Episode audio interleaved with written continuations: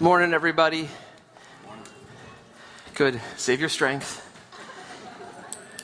It is, it is warm in here, isn't it? I hear it was worse last week, so there's some comfort there for you. But it's still warm. Still working on the sound a little bit. No problem. It sounds like it's might be in a wedge back there, maybe. Check, check. One, two. We're actually doing like a, a whale call this morning. That's the, the great blue whale that we're reaching out to this morning. That sounded better already. Hey, we're in Ephesians, guys. We're um, continuing our series in the book of Ephesians. We're in chapter 5, verses 3 through 14. The church just bought some great new um, Pew Bibles. So if you didn't bring a copy of God's Word, we got uh, some great blue covered copies for you. Bill, can you help me get some Bibles passed out for people who don't have them? It's, it's an intense um, passage in God's Word um, you really want to have a copy of the Bible in front of you. I can't stress that enough. Me, foolishness, this amazing, okay?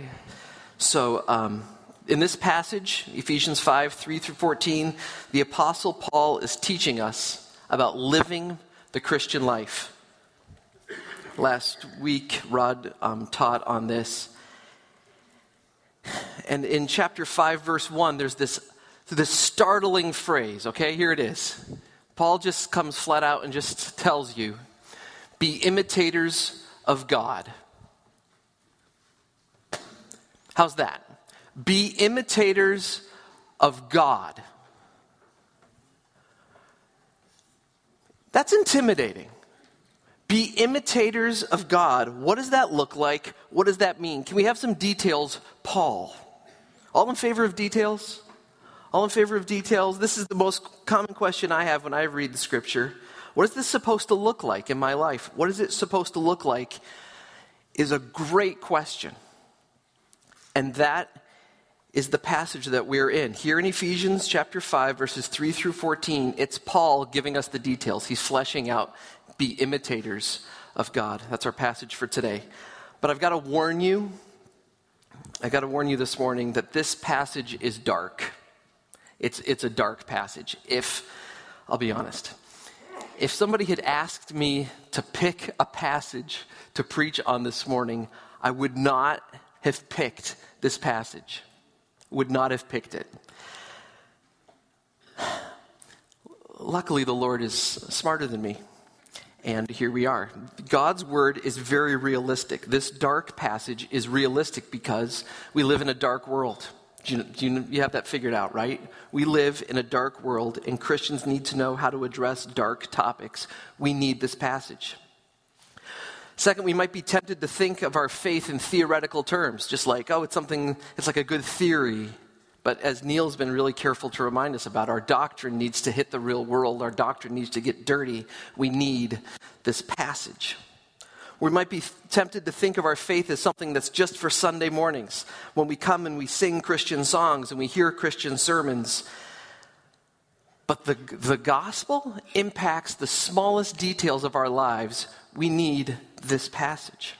Or maybe, after hearing a stunning celebration of grace like Rod gave us last week, we might be tempted to think if we're, if we're forgiven, then maybe what I do doesn't really matter.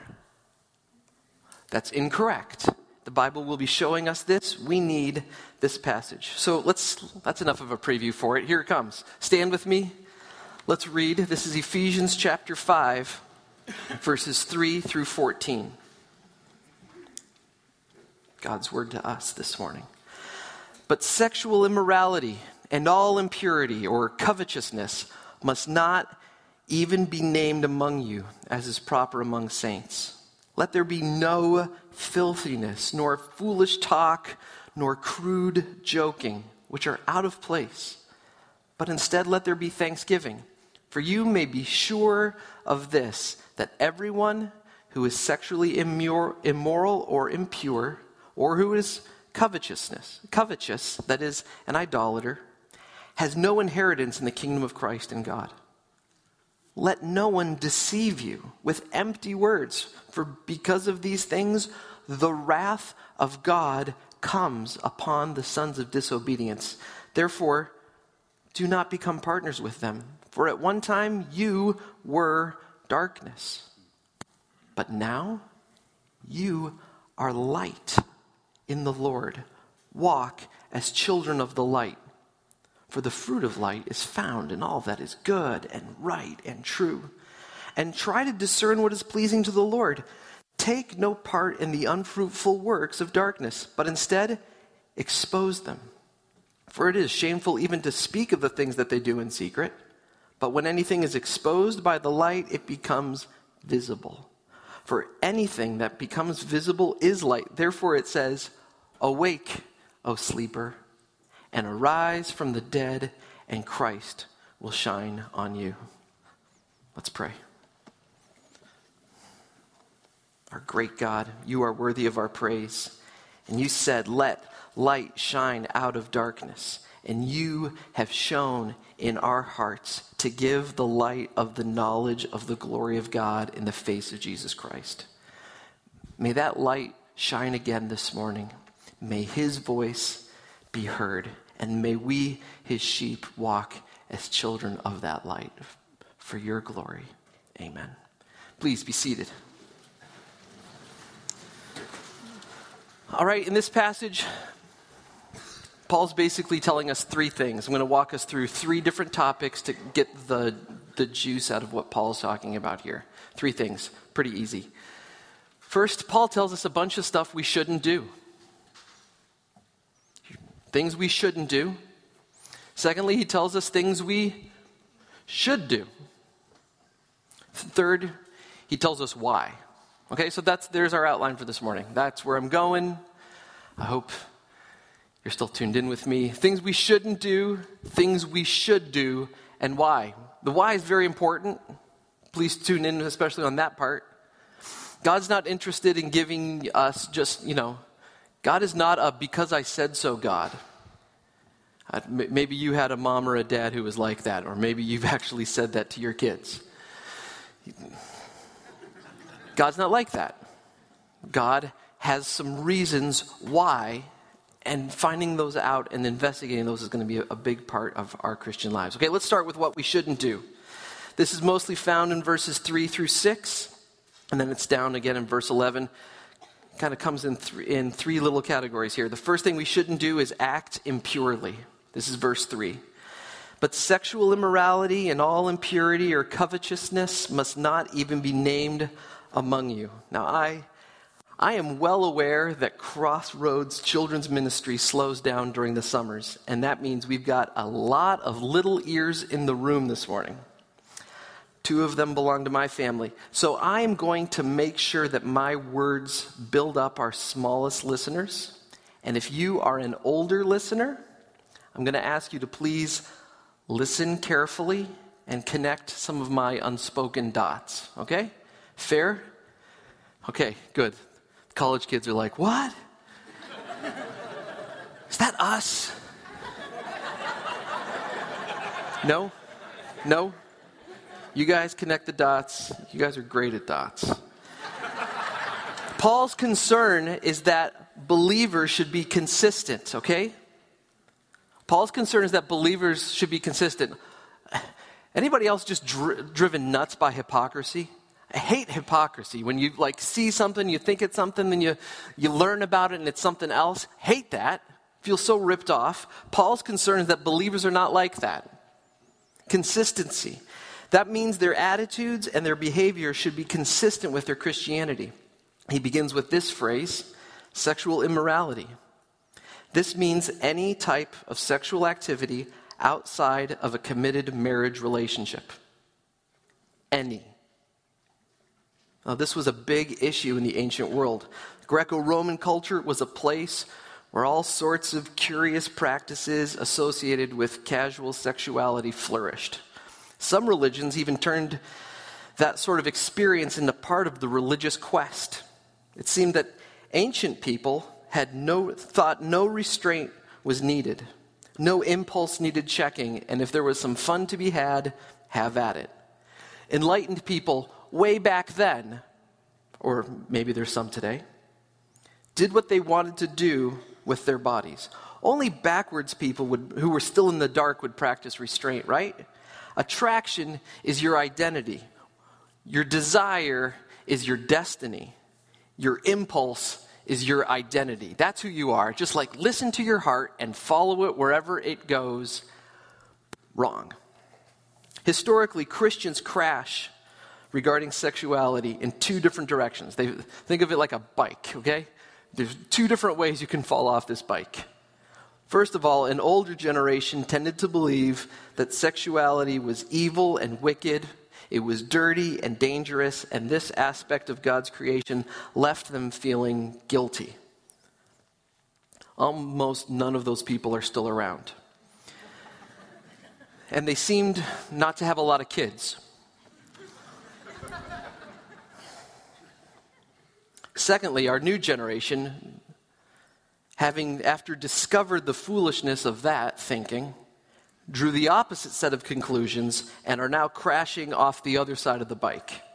Now, because God made sexuality, they say, He must want us to enjoy whatever our inclinations suggest. Paul props us right back up on our wheels. Do not get fooled, he says. Sexuality is part of God's good creation and it is an occasion between a husband and a wife for tenderness and intimacy, and we're going to hear much more on that when we reach chapter 5, verse 31, depending on who's preaching it. It is a great blessing to a marriage. It provides deep emotional fulfillment, but casual sex is sinful counterfeit. It's a sinful counterfeit. It's like a thirsty man drinking salt water thought that was going to help, ended up ruining it. It's like somebody playing Beethoven's Fifth Symphony on a kazoo. Okay? It's, that was kind of like Beethoven's Fifth Symphony, but it's not. It's a counterfeit. First of all, it's stupid. Okay? All sin is stupid. Sin is stupid. And we don't get to say stupid in my house so that we can save it for stuff that's really stupid. I've saved it for like three weeks to say today sin is stupid. Just think. Just think about some of the, the public celebrities who have crashed their lives for, in hindsight, for what? No example required there. Secondly, it's disappointing, okay? Uncommitted intimacy. Uncommitted intimacy. Do you hear the lie between those two words? It has the same emotional electricity as heroin, but opiates addict you and kill you physically. Uncommitted intimacy enslaves you and kills you emotionally and relationally. And here's a, a, little pastoral sidebar. In a room this size, with this many people in here, there's probably some, a couple of people who are considering opportunities for uncommitted intimacy. I'll just tell you, there are hundreds of people in this room who, if you would tell them about what you're thinking about, they'd put their arm around you and they would say, Listen, God's grace is greater and deeper than you can understand. And then they'd put both of their hands around your windpipe and they would say, Run away. But you, man of God, 1 Timothy 6 says, but you, man of God, flee these things. It is never worth it. It is stupid and it's disappointing. Okay, back to our text, now moving a little bit faster. The second word is uh, translated impurity here, and it involves sexual impurity. Um, Paul talks about that specifically in Galatians 5:19 and 2 Corinthians 12. But the ESV's has that little word all impurity. The NIV says every kind of impurity. It shows us that Paul's pointing to other sorts of deeper issues of corruption in the human heart. Jesus talks about these in like Matthew 12, 34, where he says, How can you speak good when you are evil? Out of the abundance of the heart, the mouth speaks. The impurity is inside of us. The third word he uses there is covetousness. The NIV translates it greed. That's, that includes sexual covetousness, which means it's the belief that other people exist for your gratification but it also involves all types of greed. It's, it's the desire to acquire more and more. Why do people acquire more and more? It's because you love and you trust things more than God. It's this attitude, this covetousness that leads poorer people to steal, as Paul pointed out in chapter 4, verse 28, and it leads wealthy people to hoard their possessions. God's people must have a culture that is utterly different than this. It's got to be utterly different than the, the culture that Paul described in chapter 4, verses like 17 and following. It's utterly different, it's set apart, it's holy. So, first, we must, not, we must not act, we should not act impurely. But secondly, secondly, second, no adverb required. I grade papers sometimes at school, so uh, I get grammary on me. Second, we shouldn't act impurely. We shouldn't speak foolishly. We shouldn't speak foolishly. Paul moves from saying that we shouldn't participate in evil to talking to saying that we shouldn't pronounce evil. He discusses three sins of speech, and again, a lot of these have a sexual connotation to them. The first one is translated filthiness or obscenity, and it refers to an intense ugliness. The second is translated foolish talk. It's the Greek word morologolia, moron word. That's I love that. I'll hardly ever pull up a Greek word unless I get to say the word moron with it. Morologoria. It's brash, drunken talk that you would find at a party. Moron, just talk. Uh, there's no thought bubbles on that. It just comes into the brain and out the mouth. Here it is. The third has this word, has a, the, the Greek word um, trepo, which means twist or turn, and it's translated crude or coarse joking. It's the term for the clever use of words that turns and twists for innuendo. It takes words, it turns them, it twists them. It loves to mock others. It loves to catch something that you said, take your words, twist it, and use it as an insult. Or it uses it to charge the conversation with sexual overtones. The 2009 version of this is the phrase, that's what she said. And by the way, if you ever hear someone say, that's what she said, just make a mental note. It's probably been a year since a real woman talked to him. Okay? Paul is not shutting down humor or wordplay, but he views it like anger. Okay? It's like anger. It's appropriate in some occasions, but watch it it, that can spiral down into sin. It can be used in a self indulgent or self promoting way that has nothing to do with Christ's kingdom. This type of talk, Paul writes to us, it's out of place. It doesn't fit. It's not proper. The King James Version says it's not convenient. Yay, King James. I, that, that's really good. I don't get to say yay, King James very often, but that's great. It's not convenient. It doesn't fit. It doesn't match. It blemishes our faith. It's got no place in our lives. So, we shouldn't act impurely. We shouldn't speak foolishly. And third, this is verse 11, we should not fellowship with darkness. In verse 7, Paul exhorted us do not become partners with them. With who? The sons of disobedience. Do not become partners with the sons of disobedience. And again, in verse 11, Paul commands us take no part in the unfruitful works of darkness. Okay, so it's not enough for Paul that we don't just do some things. And it's not enough for Paul that we don't just say some words. He doesn't want us to participate with, he doesn't want us to fellowship with darkness. Now, some Christians, you probably know some people like this. Some Christians have taken this verse as an exhortation for Paul to like pull the parachute spiritually and like get out of the world oh, okay, don't have anything, don't be, don't fellowship with darkness. That means, you know, we got to circle the wagons. We got to hole up and bunker down. We got to get to a monastery. You have to burn all your secular CDs, and you have to start watching GodTube instead of YouTube. That's what that means. But it doesn't mean that. Check out, that's not what Paul's talking about. Check out 1 Corinthians 5, verses 9 through 13 sometime, where he talks about interacting in a sinful world, not meaning pull yourself out of the world. Why would you do that? Remember Jesus? I was on the, I was on the Israel trip. It was a, a fantastic trip. If you get the opportunity, um, do it. But it also reminded me um, it's good to study the maps in the back of your Bible. It's it really uh, helpful, but um, not essential to my faith. But let me tell you a, a part of it that really um, helped me. Uh, the demoniac guy. Jesus crosses over uh, the Lake of Galilee, demoniac guy um, in the tombs and naked, and Jesus heals him. Whoa, now he's clothed and in his right mind. Pigs crash, can't swim, dead. I'm paraphrasing. The guy says to Jesus, Let me follow you. Hey, maybe one of these 12 guys isn't going to work out. Maybe I'm the next, like, disciple.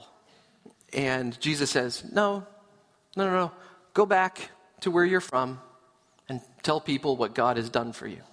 And the next verse, which I love, says, He went back and told people what Jesus did for him. Wait, Jesus said, Go tell people what God did for you. He said, What Jesus did for you.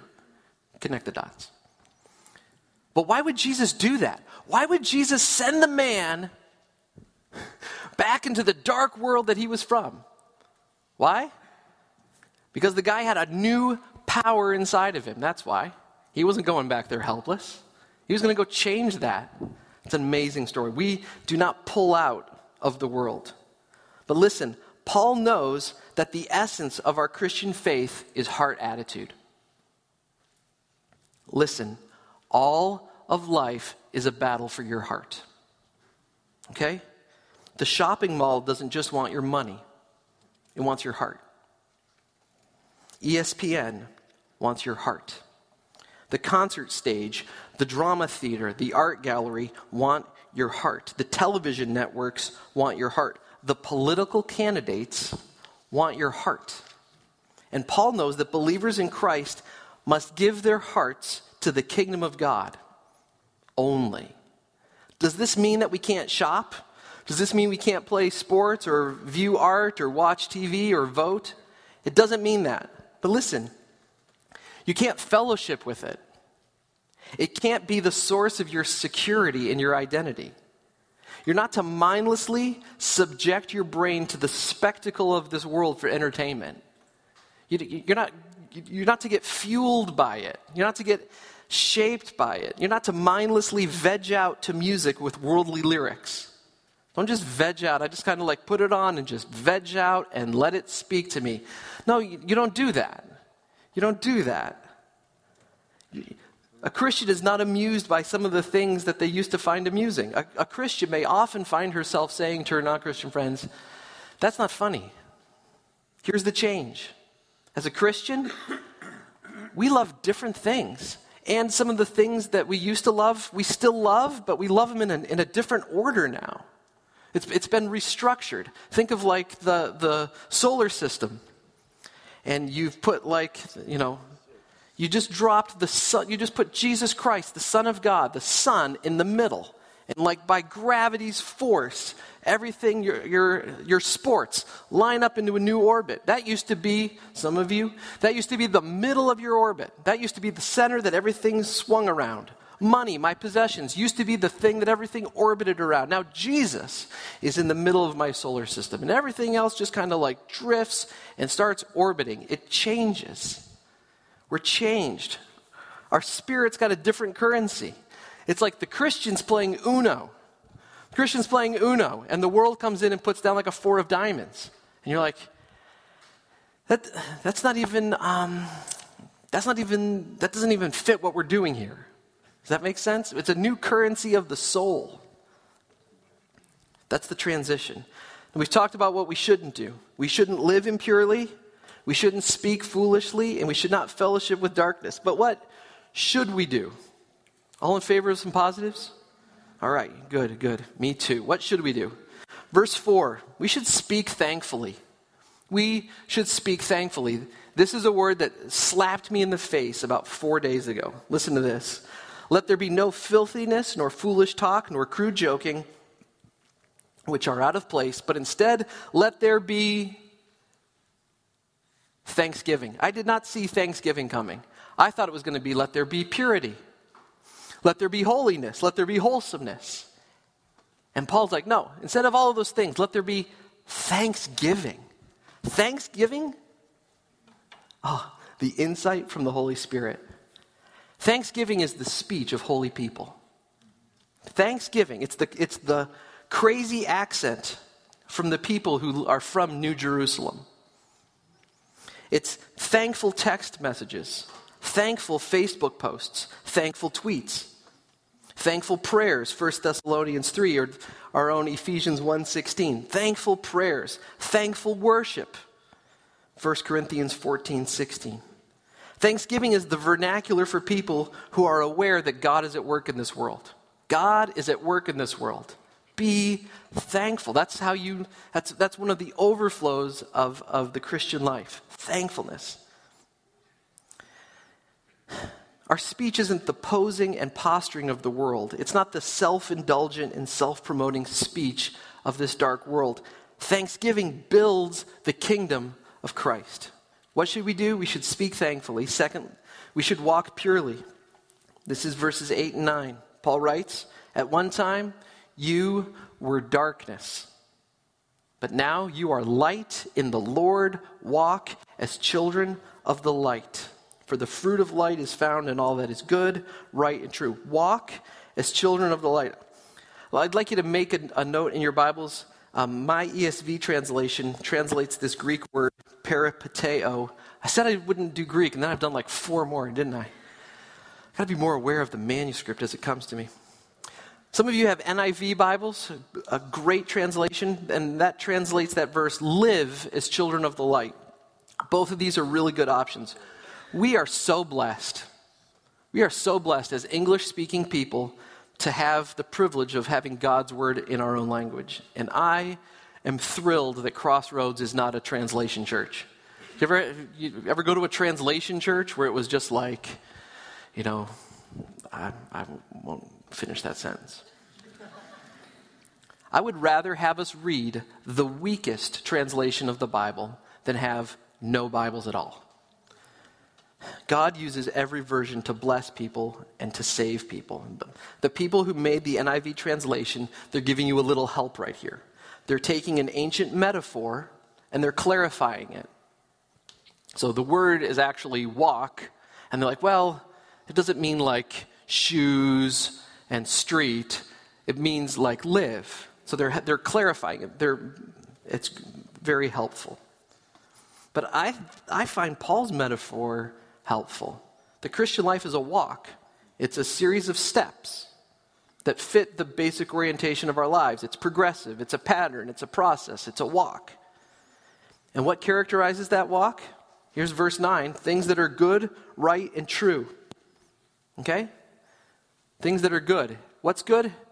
God is good.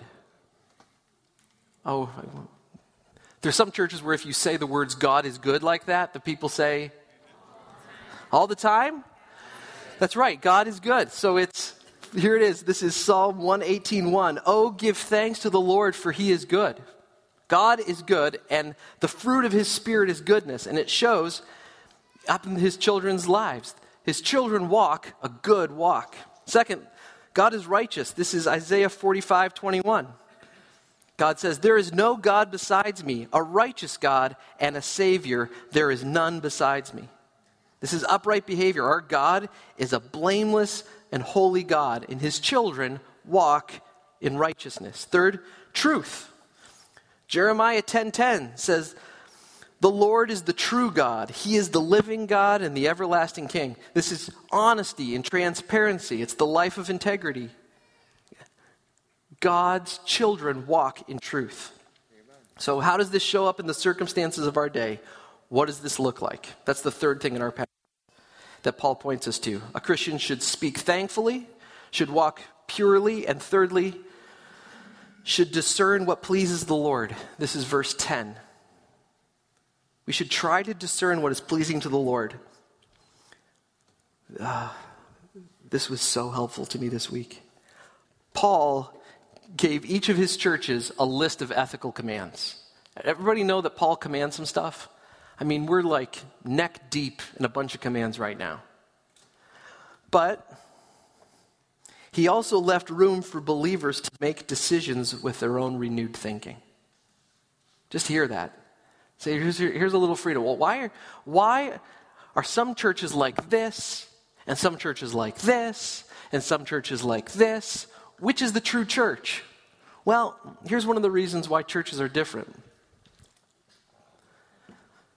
Paul leaves room for us to, to use our own renewed thinking. This frustrates a lot of people who just want to know what am I supposed to do, okay? What am I just tell me. What am I supposed to do? I mean, how physically involved can my girlfriend and I be? Is a two-piece bathing suit immodest? Can I read Harry Potter books? Can Christian parents send their kids to public schools? And most urgently, will God be mad at me if I watch that new Spider Man movie? I was here last week. That was sweet. Listen, New Testament Christianity, you'll love this. It's not homogenous, okay? It's not making a mold of people. It's not like Islam. It's not, it's not even like large sections of the Old Testament. It's not a religion for one group of people living in one place at one time. On the cross, Jesus, this is Revelation 5 9 says, He ransomed people for God from every tribe, every language, and people and nation. Okay? So just grab a hold of this. The Christian Christianity is a faith that's going to include people in New York skyscrapers, in Augustinian monasteries, in nomadic herdsman tribes. It's going to include a bunch of Dutch people in an Arnie's.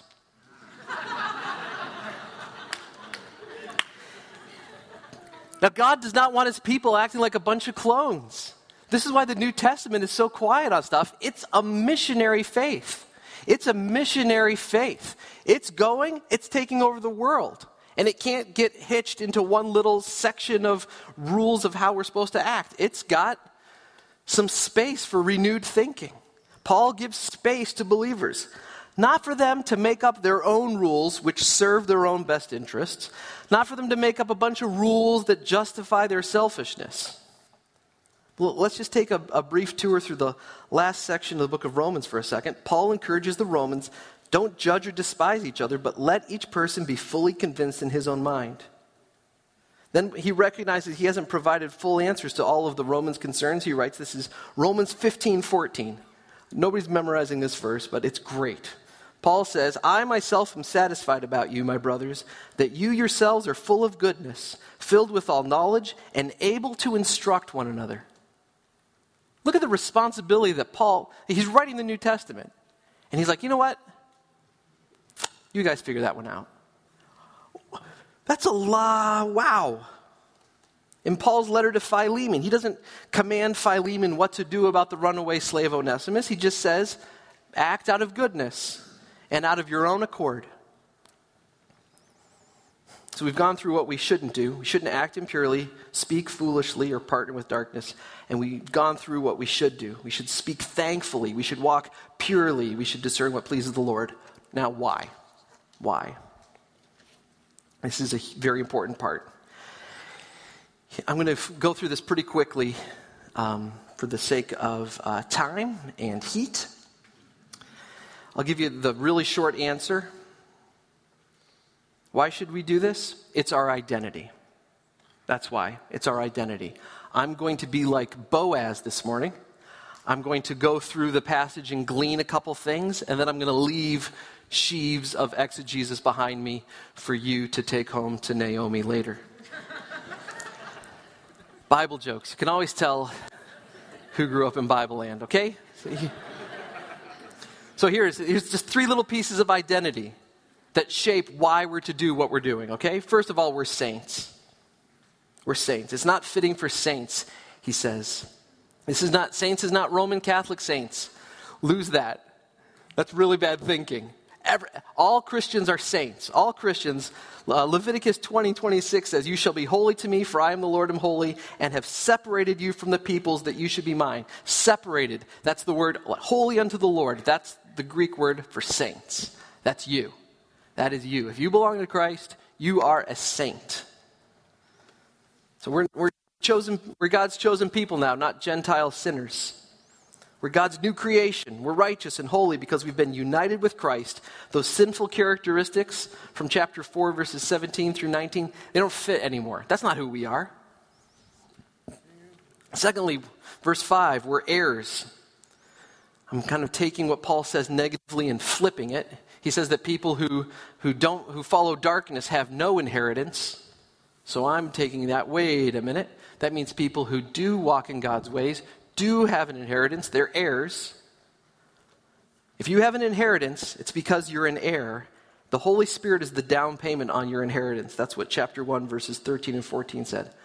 Paul prayed in chapter 1, 18, that we would become increasingly aware of our identity as heirs. Let me, let me just show you how this like stabs um, greed in the heart.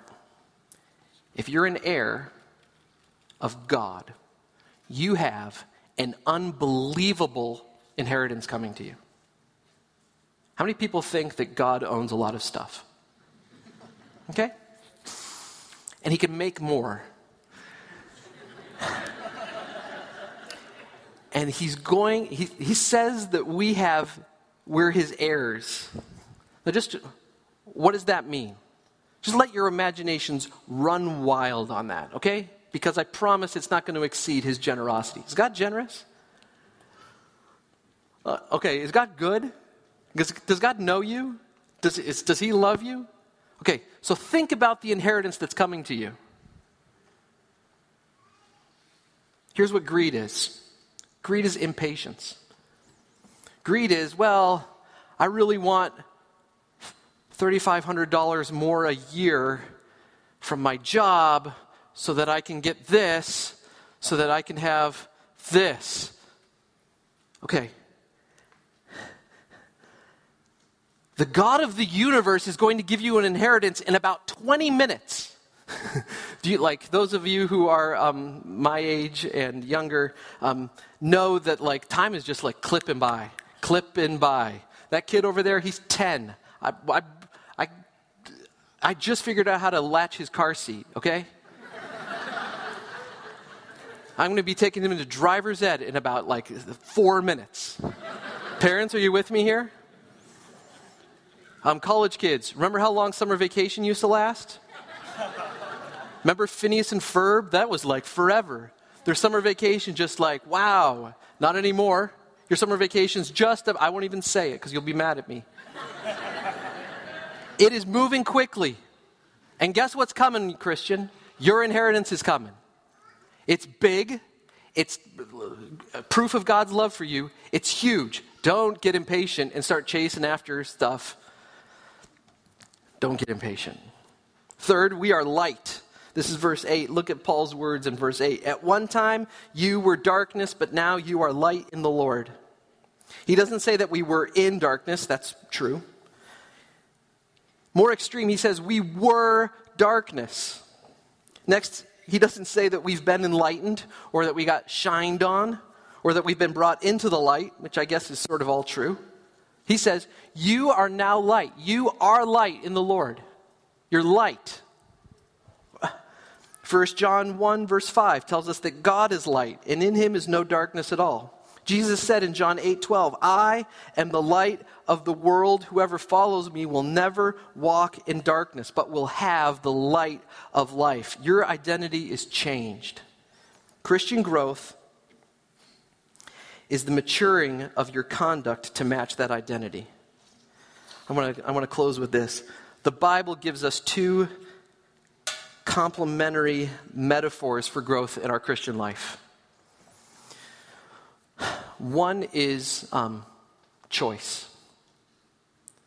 Um, make godly decisions. Uh, last week, Rod, the passage that um, Rod preached on was Paul talking through this metaphor of choice. Put this on, put that off.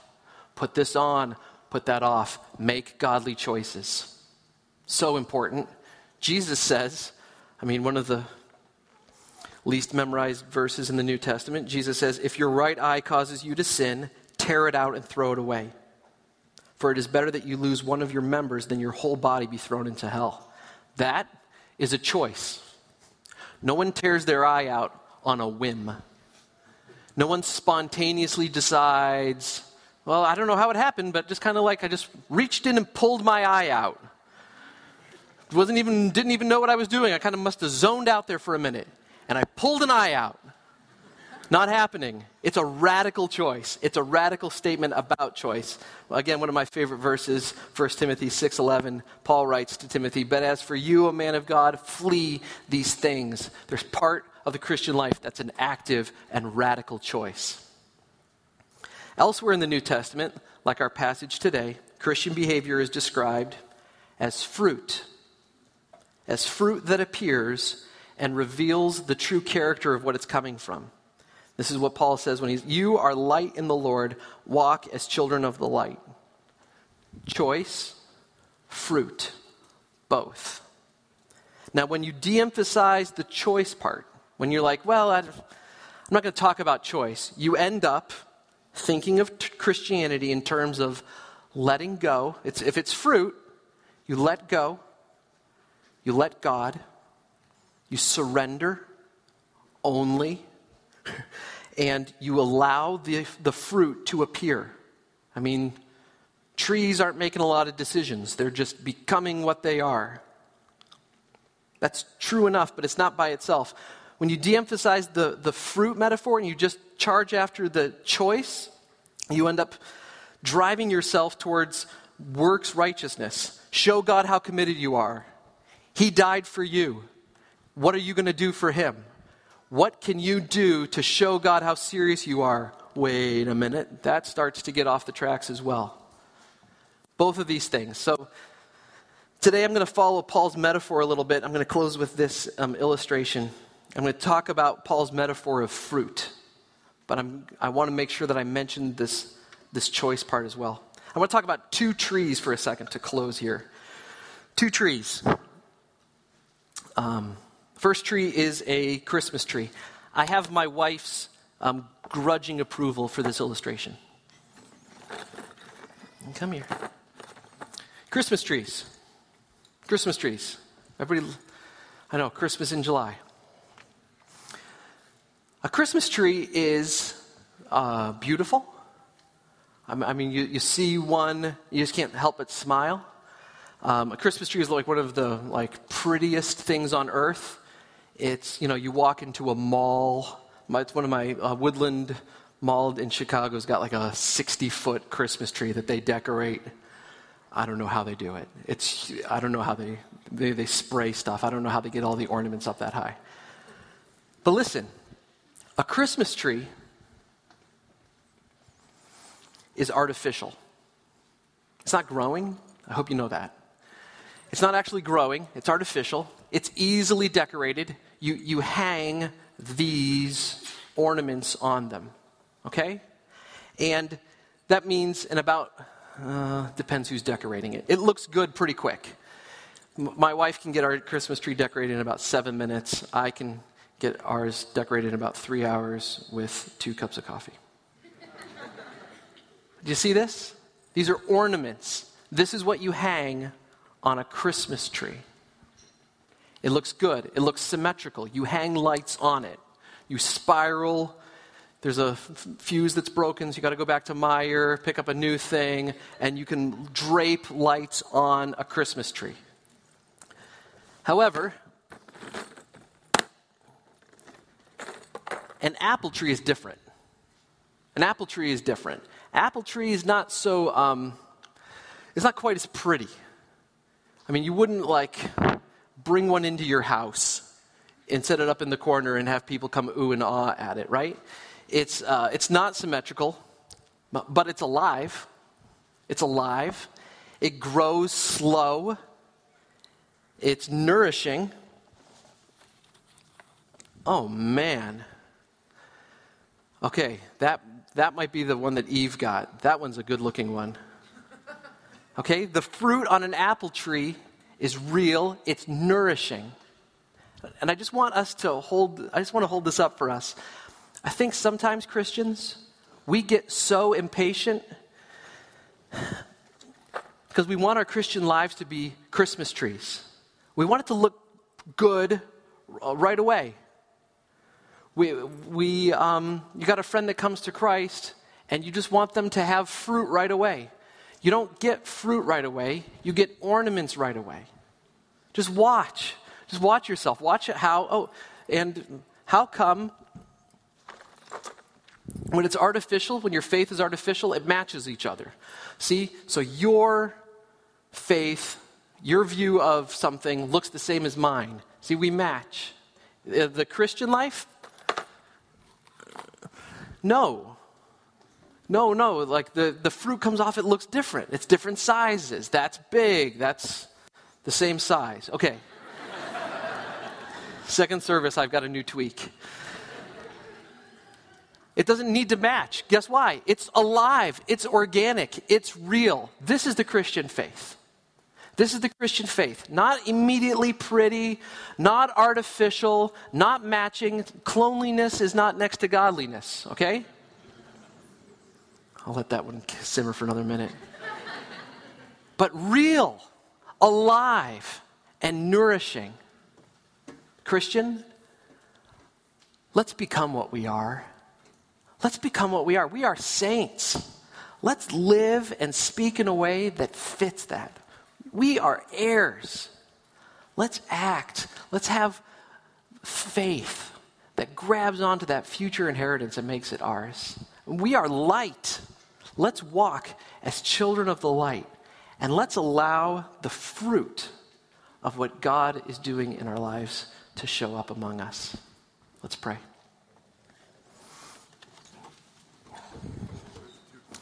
Almighty God, we thank you for your word.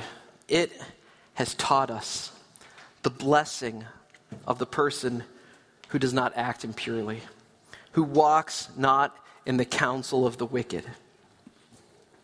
Has taught us um, who doesn't fellowship with darkness by standing in the way of sinners, and who doesn't speak foolishly in the seat of mockers. God, we want to be like a tree planted by streams of water that yields its fruit in its season and whose leaf does not wither, so that in all that we do we prosper.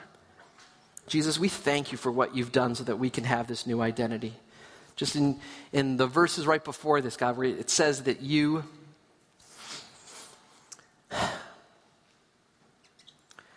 That you gave, that you were sacrificed, and that you were a fragrant offering.